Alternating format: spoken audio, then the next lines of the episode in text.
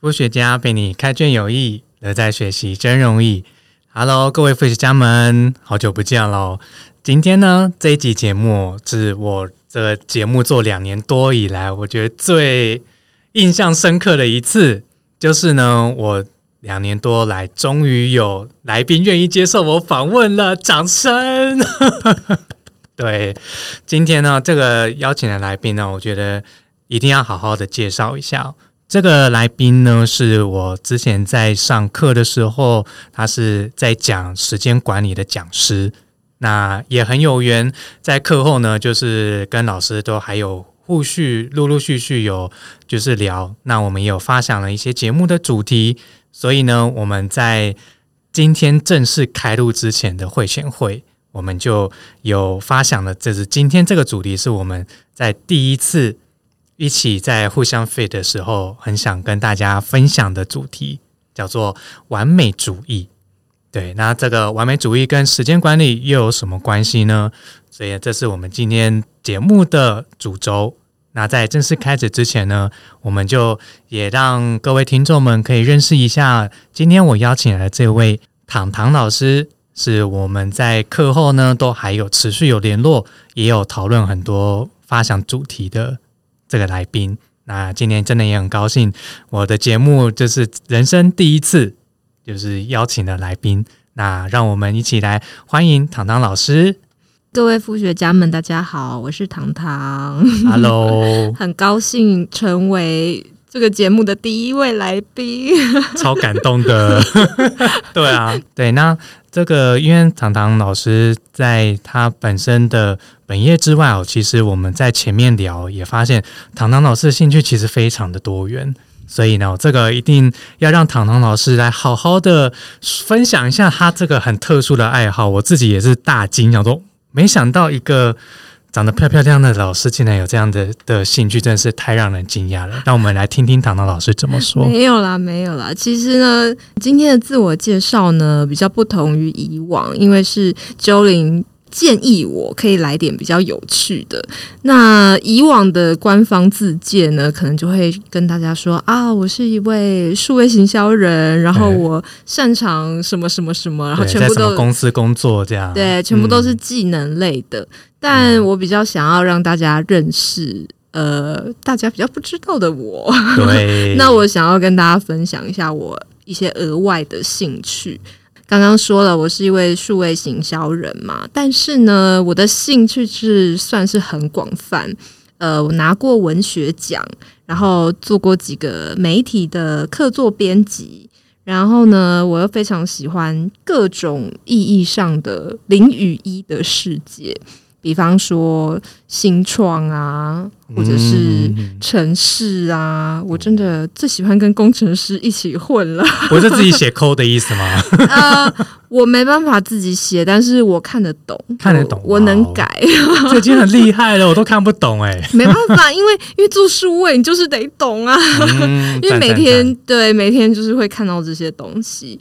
那还有呢，嗯，我还喜欢音乐，然后喜欢植物，喜欢自己一个人旅行。哇哦，对，到欧美 壮游这样，背包客这样吗？对，然后还有一个呢，就是我觉得大家可能比较想不到，就是我超爱电动。什么样电动？什么样电动？暗黑破坏神四，破坏神四，这个待好久了。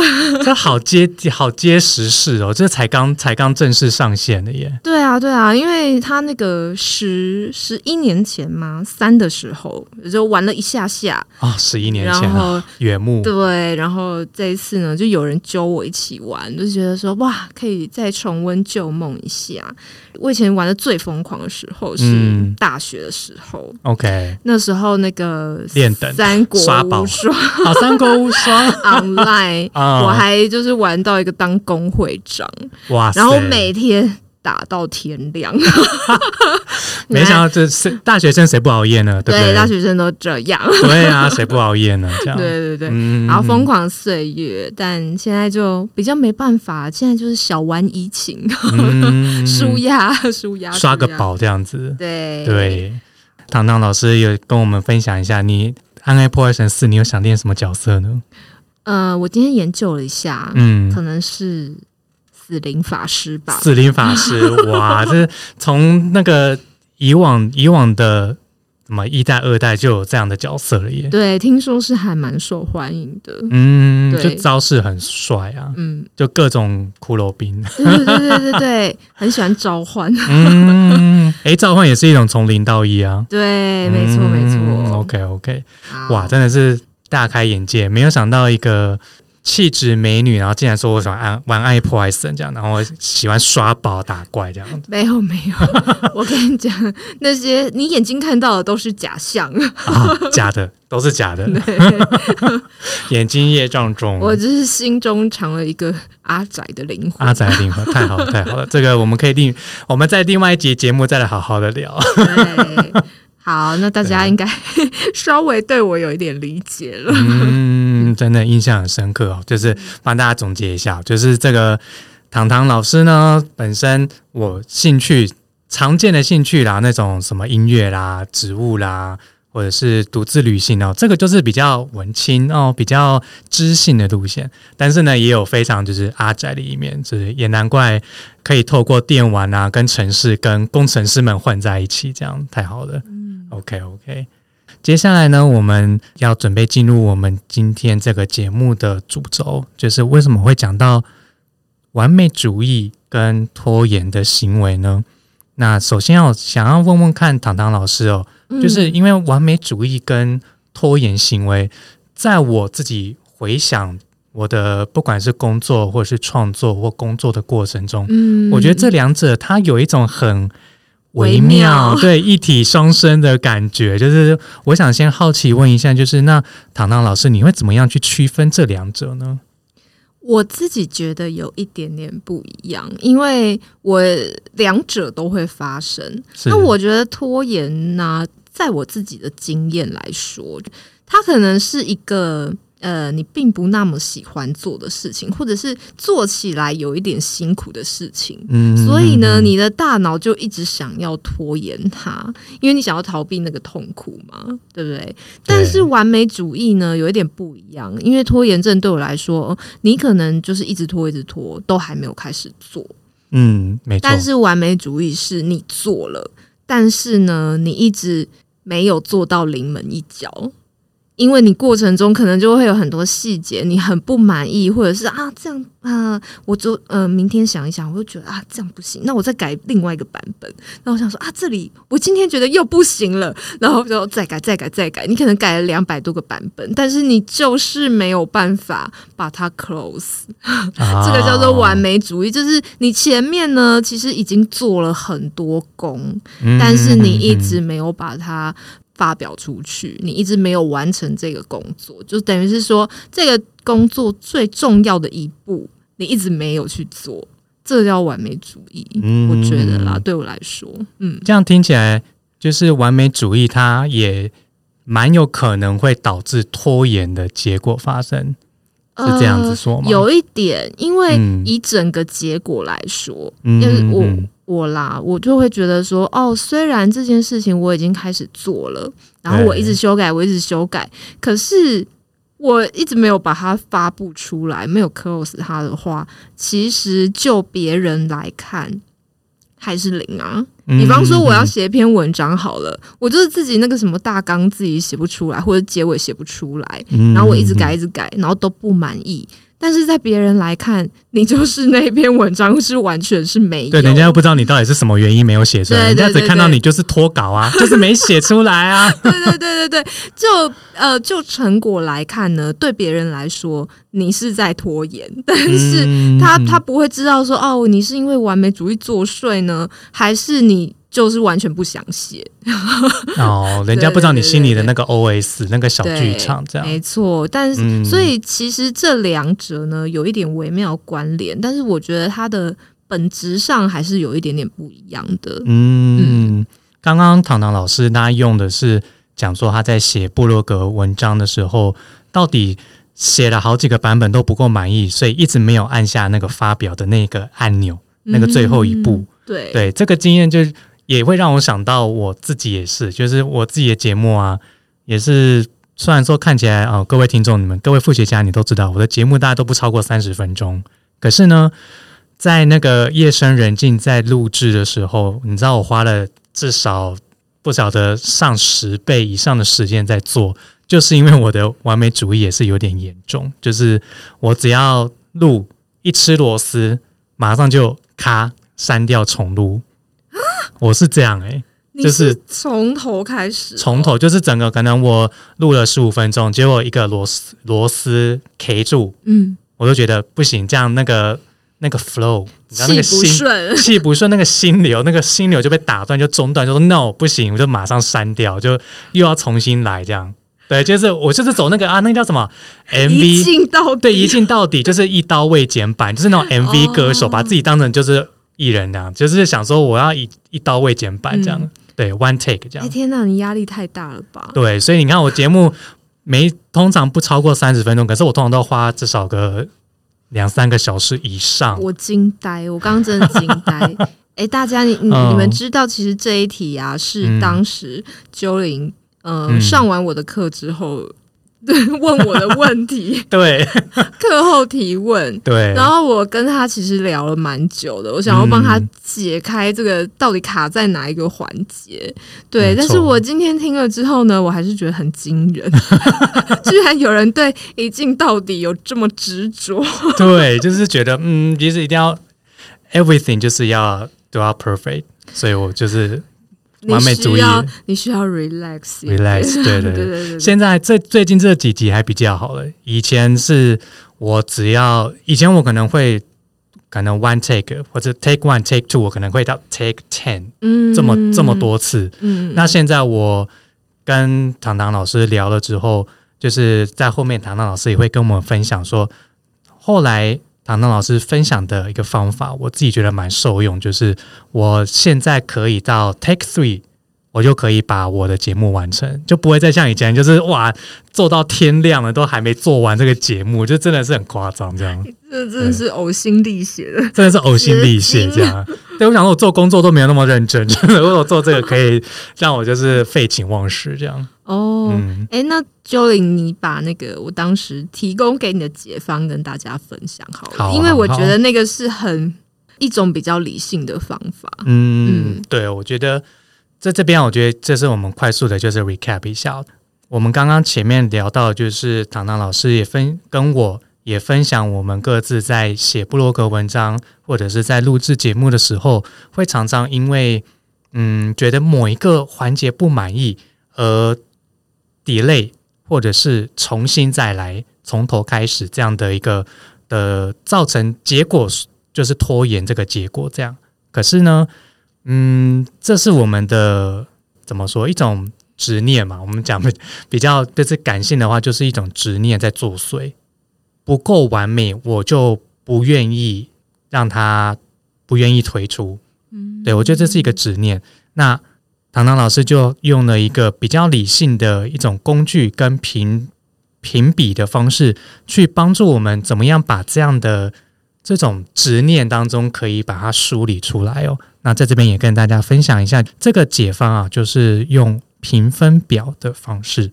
这个评分表呢，我们在不管是写部落格文章，或者是在呃写在录 podcast 的时候，我们整个工作会有这个流程，就是一个 step step 一个 step 这样子。我们把这整个模式里面的每一个流程呢，我们先把它把它写下来之后，把它拆解之后呢，这个每一个环节我们要给它一个评分。这个评分哦，代表的是它的权重要要下几分重。举例来说，像我自己在录 podcast 来说的话，我们会有录制前、录制中跟录制后的作业。那这边比如说录制前我要研究素材，我还要写稿子，在录制中还有录制后，我们还要做后置跟产出，最后的这个产出，所以有三大环节。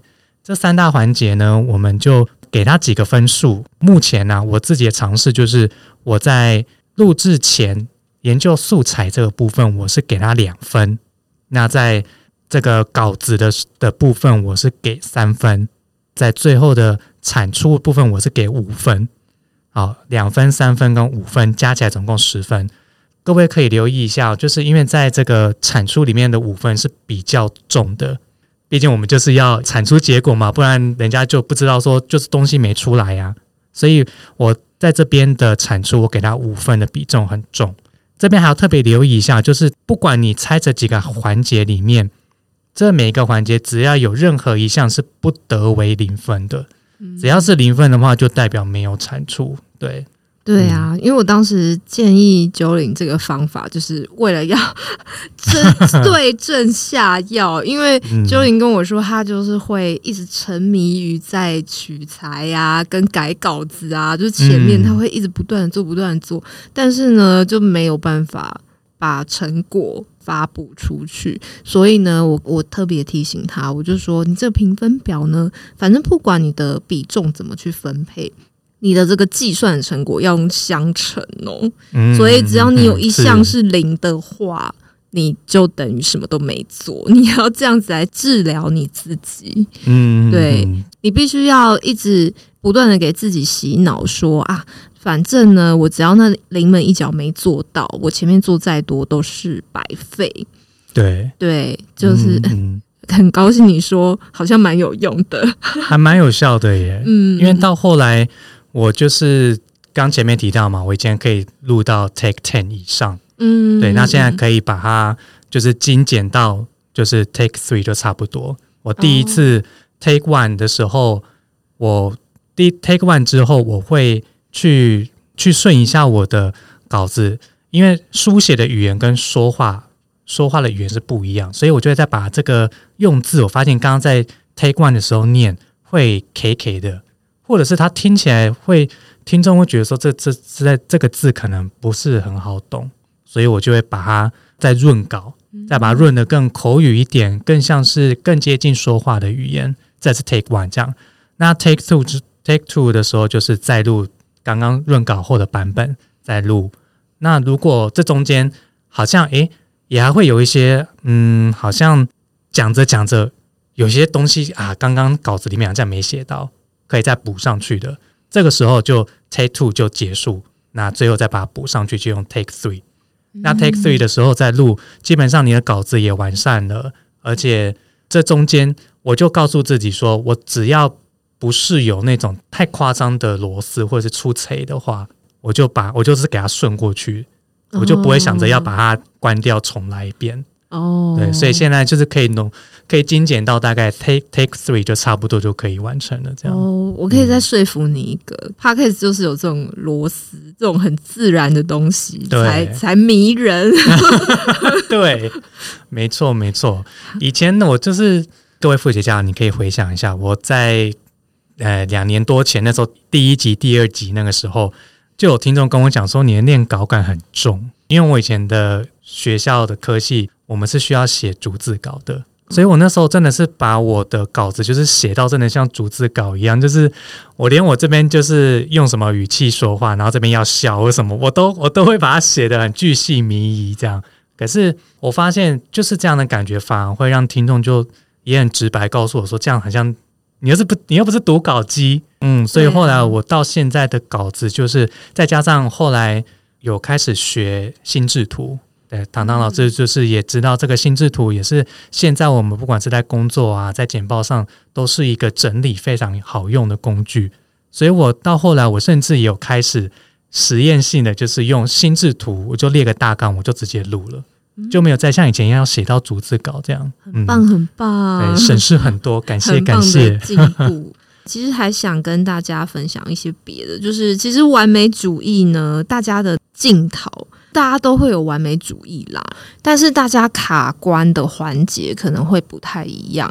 像刚刚九零他有分享嘛，他是会卡在就是太热爱取材了，对，太各种收集资料，太热爱取材跟修改。那我呢，我跟大家分享一下我在做个人品牌的一些经验。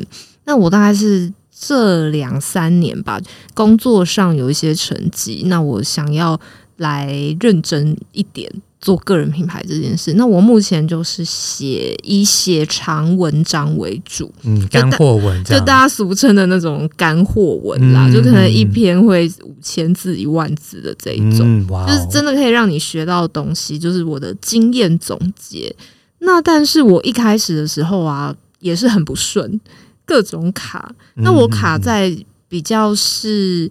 我觉得是心心灵上面的环节，好，感觉好像接下来要非常的正经。没有没 有，我就很担心，因为我这藕包可能是藕包有点重吧，然后要不然就是脸呃面面脸皮有一点薄，就很爱面子。因为我当初想要做。个人品牌的目的呢，是因为我就觉得说啊，我这么努力在我的工作上，然后我专业，就大家都很称赞我啊。那我希望，呃，我写出来的内容是真的可以帮助到大家。然后呢，除此之外呢，我就觉得说，好，我写了很厉害的文章，我就想要让大家觉得我是个咖，我在 我在行销的领域是个咖这样子。但真的开始写了之后呢，我就觉得说。就开始各种怀疑自己有没有，嗯，就觉得说啊，我写这真的可以吗？大家不会都已经知道这些了吗？哦，我如果发发表出去，大家会不会觉得说啊，这什么东西你还写？就大家都知道超弱这样。嗯，我懂，我懂。对，那我在刚开始的时候，就是一直在跟这种内心负面的声音做。斗争，内心的小恶魔，很长一段，我觉得蛮长一段时间的。就有时候，其实你们还蛮有某个题材灵感，但是我写一写就开始自我怀疑起来，然后越写就越觉得啊，不行了，不行了，做不了结尾，怀疑自己到做不了结尾这样子。那一开始呢，就这样子就会导致我更新的速度也是有一点慢。但我是一直到近期我才觉得好一点。那我就是转变自己的心态嘛。然后我就觉得说啊，这种完美主义那个拖延症真的不行。那 Jolin 有问我说，就到底要怎么样觉察，到底要怎么样有病视感的这件事情？那我只是想要跟大家讲，就我观察了这么多人，我知道人类啊，就是有。各种这种类似的问题，比方说，你明明就知道你该减肥了，你明明就知道你该做什么事情，但是你就是控制不了自己的身体，对不对？身体就不听使唤，对不对？然后要不然就是，嗯，觉得觉得自己薪水不够，我也遇遇过这种例子，就觉得说啊，自己薪水不够，为什么我这么的？穷，为什么我这么没钱？嗯，想要有钱，但是呢，你每天都坐在家里，你不 do something 啊？对，就只是坐着在那边讲而已。对，这这其实底层我看起来都是一样的问题。为什么？为什么会这样？就是你不够痛。我就总结起来一句话，就是不够痛。比方说，我们刚刚举了一个减肥的例子嘛。我就说，坐在我后面那位同事，我跟大家分享，他真的是我近期就我活到这么大，他应该是我看过体脂最高的。你确定这段可以讲在节目上说吗？因为我们没有说是谁啊。哦，对对，那他非常非常的知道他自己该减肥了，然后医生也非常严正的警告他，但是他每天就还是会。从后面伸出一句说：“糖糖，你要吃这个吗？” 就是还是各种不运动，各种吃零食，而且很乐于分享给你们同事这样。我是说啊，不用了，我我现在戴牙套，先不用，先不用。是，对，但是我就觉得说，哎，那到底为什么会这样？我就。就想了一下，我就觉得说，嗯，因为他现在不减，也还是过得好好的啊。但是呢，他体脂真的是高到已经到肌少症的程度了。哇哦！对，所以他什么时候会减肥呢？有一天他真的摔倒骨折的时候，他才会开始想要减肥。等到你够痛的时候，你 才会想要开始减。那没钱也是一样啊，就你真的再没钱。会说出这句话的人呢，你也没真的那么没钱，因为你你日子还是过得去，你三餐还是吃得饱，你只是觉得你跟有钱的人比起来是相对没钱的，因为真的没钱的人，他真的每天他都忙着去打工，也没那个时间烦恼，对他根本没有嗯时间抱怨这些。对。那为什么嗯你不起身，然后去想说啊，我要来斜杠啊，或者是我来做点自媒体啊，看看能不能变现？嗯就是你也不够痛啊，因为你也没饿到嘛，对吧？嗯对所以就是反正也没吃饱，但是也没饿饿没有 吃不饱饿不死，对，那就还有一点余欲抱怨这样。嗯那所以我觉得有时候完美主义也是啊。我那个时候就是为什么到一个临界点，我才我才觉得说不能这样，因为脑袋里面的东西真的多到一个要爆炸，哦，这多必须要抒发出来，对，真的不能再一直把它塞在里面了。嗯，对，然后还有一个原因是呢，我之前可能在上课的时候分享过吧，就那种现在社会上有很多那种吹牛大王，然后 他很会吹，有没有？画大饼这样，对对对，然后他可能自媒体做的还不错，嗯，然后大家就会觉得说哇，他好像很厉害，但是个其实。咖这样，对啊，其实根本都没有。哦，对，就是因为这样，然后有一天我的我的案子被抢走了，我才痛定思痛，好好要开始做这件事情。对呀、哦。所以大家看三个例子，其实总结起来都是一样的，症结点都是一样，但你还不够痛，所以你才没有起身行动。嗯嗯嗯，对，那种不够痛，其实也很像是不够让你清醒的一个，好可能是外在的一个打击吧，或是一个力量去推动你说，好像我不能再坐着都不做任何事。啊、对对对，我觉得钟林那个回的很好，就是当你的内在动力不足的时候，你就要靠外在的动力去推动你。嗯，我们在讲说，就是那种什么外外在驱力跟内在驱力嘛。那内在的驱力有时候拍谁，就是内在驱力有时候人总是会有惰性，或者是给自己找个借口啊、理由啊，各种说服自己的这种杂讯，我把它称之为杂讯。我觉得这时候需要一点的那个外在的一种驱力驱动力，可能是朋友、亲朋好友的一种督促，或者是工作上的一种进度，嗯，没错，甚至是说像刚刚就是糖糖提到的这个案子被抢走，就是有沟通，就是啊，我的案子被抢走了，干之类的这样。对，因为我那时候真的好气哦，我想说吹牛大王哪里来的啦？每天在那边，他对啊，也我不比他差，为什么我的案子被抢走？对啊，但是嗯后来我想一想，就你能怪谁呢？你只能怪你自己啊，因为嗯人家至少就是有在行销自己，那你什么都没有为自己做，所以你要怪自己。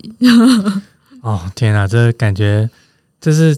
我觉得这又好像又跟我们，只是因为我们的听众当中，一定也有很多是上班族的嘛，就是所谓的社会人士。嗯，对，刚刚这个其实就也会跟我们到底职场上我们怎么样让自己的能见度提升，而且能够帮到我自己的工作的推进。我觉得这个好像也是之后可以，我们可以再另外再找机会聊的主题。这样，下一集，下一集对，延伸主题。没错，没错。好，所以，嗯、那我可以再跟大家分享一下我是怎么样治治疗我的那个完美主义跟拖延症。我觉得还有一个就是我强迫自己要比较 open minded。嗯，怎么样的 open mind？我之前不就是脸皮薄吗？我就觉得说啊，大家就是要认为我是一个厉害的人，但是我觉得这个，嗯，对刚开始起步的人而言，不是一个不是一个很好的心态。那我是新手嘛，我在这个经营个人品牌的这个领域刚开始，那我应该是要虚心学习，虚心接受大家的回馈。我才能更好啊！因为其实我目前遇到的都是，也不会真的有人说啊，你写超烂什么东西啊，呢就没有，真的没有。嗯因为你真的是很认真的想要分享你的经验，分享你的所学的时候，跟大家一起学习的话，其实不会有我之前想的很可怕的那种，可能酸民啊或什么，嗯就说啊嗯你写的这什么东西啊，好烂。其实真的没有遇到过，但反而都是一些很好的回馈。我遇到的不管是前辈啊，或者是呃比我之前的读者给我的回馈都很好。那比我之前的读者呢，他可能就会跟我说：“诶，你你的文章很棒啊，就是什么什么地方我特别喜欢，真的帮助了我什么。”他也会在建议我说：“诶，我还想知道什么，你可以写吗？”嗯，对嗯这个就会很有正向的回馈感。那前辈的话呢，就会比较更站在一个帮你优化的角度。哦，对，因为毕竟对对前辈的经验啊、资历更丰富嘛。对，有时候我还没有发布的文章，可能就是会先去请教一下前辈。嗯那前辈就会跟我说：“诶，我觉得你还可以加什么耶？嗯那什么什么地方可能是大家更想知道，我觉得你可以多写一点。”这些都是很正向的回馈，然后我就不会就不要让自己觉得说：“诶，别人给你一些优化的建议，你就觉得被否定，你就觉得说啊自己做不好，就不要这样。”你就把这些当成是嗯，其实大家都是为你好。才会给你这些回馈嘛？那当然就是谢谢谢谢这些愿意给你回馈的人，然后跟大家嗯一起学习、一起成长。我改变这个心态之后呢，我真的就觉得好多了，输出的那个速度很顺畅。嗯嗯嗯嗯嗯嗯，因为刚刚糖糖提到的这个在乎，就是乐听者他们的回馈，很怕说自己不够好这件事，不是个咖这件事情。我觉得我在这当中，我是听到了一个，嗯，我觉得那是一种你在乎，你就是你在乎这些你想要，嗯，有所回应的这些人，嗯他们的他们怎么看这件事？就像我们老生常谈嘛，说不要活在别人的眼光或期待里面。可是我我每次听到这种类似鸡汤文的时候，我就想说啊，那我柯林，对、啊，你有可能不活在别人的眼光跟期待里面吗？所以我就当我问我自己，我为什么我会这么在乎人，这是对方的回应？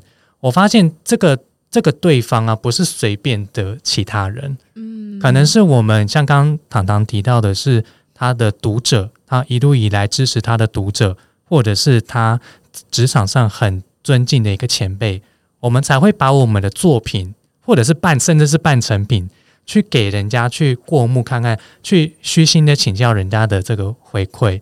我觉得这个里面是带着一种我们很在乎你，所以我想听你怎么说，我想听你怎么样去评论我的这个作品这件事情，这样。所以我我在当中我更听到的是一种我在乎跟关心，我关心我自己的产出的品质，然后我也很关心，就是会看到这个作品的人，他们的我能不能够给他们带来嗯一点好干货吧，或者是让他们觉得说这个东西，诶，我这个地这个地方我真的觉得写的很好，那我很想再呃听听看，你可不可以再写一些别的东西，这样子。对，这是我想就是回应刚刚糖糖分享的这个例子，这样。所以呢，今天的完美主义大概到这边呢、因为就像我们前面前面的分享，这其实卡住的环节有很多。那嗯我觉得想真的想要解决这件事情的大家，我觉得你可以静下心来审视一下自己。那像我跟九零有一个很棒的方法，而且很简单，帮助大家怎么找到你的问题，就是问自己三次为什么，三次够吗？我都会问我自己五次、欸，三次不够就五次。好好好好，没关系，就是反正就是问，就是多问几次就对了，这样。对你就会问自己说：“诶，那为什么我会一直卡在这个地方呢？”然后你自己会自问自答嘛？你可能会说：“诶，那我我可能是害怕别人负面的评价啊，或者是呃，像鸠林的状况，就是觉得说啊，我一定要到很完美，我一定要一镜到底，一个字都没有错。”对，为什么我一定要 one take 这样？嗯，对对对，那如果是你是这样子的状况，诶，那那到底为什么？你真的不能接受有任何一点点的嗯小瑕疵，一点点都不行吗？那那为什么？就再继续问，再继续问。对，就是就像是挖掘一样，就一层一层的往下挖，去问自己为什么会这样，为什么我这么，为什么我会这么做，为什么会这么想？嗯，对，就一层一。层的往下去挖，这样。对啊，我觉得这是自我觉察的可能最简易的一个方法吧。目前目前听起来啦，但是要嗯我觉得真的可以用这个方法成功的话呢，就是你要勇于面对自己。哦，对，真的就是，我都我都把它叫做心魔、欸，嗯，就是我觉得我内心就是有那种类似像那个哈利波特那个催狂魔一样，就是哦，你你越逃避他，他的力量反而越大；嗯，你越背对着他，你越逃避他，你反而给他的力量就越大，他就越有办法去掌控你。没错，你反而是反过来去面对他之后，你会发现他的力量没有你原先以为的这么巨大，这么恐怖，会掌控你这样。对啊，就是就直面他啦，直面心魔，你才会发现说，哎、其实也就这样啊，没什么，就是我可以解决的。没错，就是那个呃，圣严法师说，就是 面对它，接受它，处理它，放下它。阿弥陀佛。对，哦，跟大家分享一个，这个是有应该算是有科学根据吗？有考古根据。那个山顶洞人，以前那个嗯。我们祖先不是住在山洞里吗？然后他们都会很害怕被野兽袭击嘛，啊。所以他们山洞里面的那些壁画呢，就会画野兽，就是哦直面自己的心魔。哦，原来是这样子才画的吗？对对对对对，不是宝可梦这样，不是。我养了一只一只什么那个什么猛犸象之类的。哦，没有没有，所以你看，就是从祖先到我们嗯现在，都一直要不断的持续练习这件事情。对，人们就是生而为人，就是会不断的面你面对你的你恐惧的事，你担心的事，为此 do something 这样。哦，嗯对啊，希望今天的分享对大家有帮助喽。OK，所以我们这边也很快的、哦，我们也来就是 recap 一下我们今天的这个分享。我们前面我跟糖糖，我们都分享了我们自己在自媒体的经营上面遇到的卡关的问题。那我们怎么样透过所谓的这个评分表的制作，去设定这个每个流程的比重，啊，去把自己觉得你最在乎的那个环节，就是把它让这个事情可以更顺利的推动。那再来呢，就是我们怎么样去觉察到我对这件事情的这种病视感，不一定是病啊，就是大家懂，你懂那个意思，就是不是说真的有病的意思，而是说你自己有没有意识到，有没有去觉察到这件事情，它真的对我的生活或者对我的工作已经造成一个很大的一个影响。对，那就透过这个三次为什么或者五次哦，就是不断的一层一层的去觉察，去往下挖，说到底是哪个环节去卡住你了？对，那这个是我们在今天的这个节目分享里面，透过我们自己的这样经验的分享，对，那这个部分，如果就是听众你们有其他诶想要你在听我们的故事当中，你也有很想跟我们分享的，你你自己怎么样面对你的完美主义或者是拖延的行为的话，或者是想多想许愿听我们还想再聊什么主题的话呢，对，也都非常欢迎透过我们节目的这个社群媒体都可以联络到我们。那如果你有想要就是揪糖糖老师，就是玩那个暗黑破坏神组队的话，就是也欢迎，就是工会长让工会长重出江湖这样子，非常欢迎 的。组工队，组工队这样子真害，羞啊！好哦好哦，就是今天真的很很高兴，就是邀请到糖糖老师在下班了之后，还愿意抽空来跟我们分享一下我们彼此在这个主题好，然后在这个节目上，我们当时就想说啊，只是我们两个人自己聊，好像好像有点可惜，我们才会想说今天有这样的发想，把它录成一集的节目，让更多人去了解到说。透过我们的经验分享，跟你自己的不管是生活啊、工作上遇到的这个完美主义跟拖延行为有所连接，这样子之后呢，我们也跟糖糖老师这边也还会有其他主题的这个嗯节目，我们都还在陆续的创作中，所以呢，如果有很想要许愿、想听什么的话呢，也都欢迎再跟我们联系哦。OK，那副学家陪你开卷有益，乐在学习真容易。各位副学家们，我们下次见喽，拜拜，拜拜，下次见。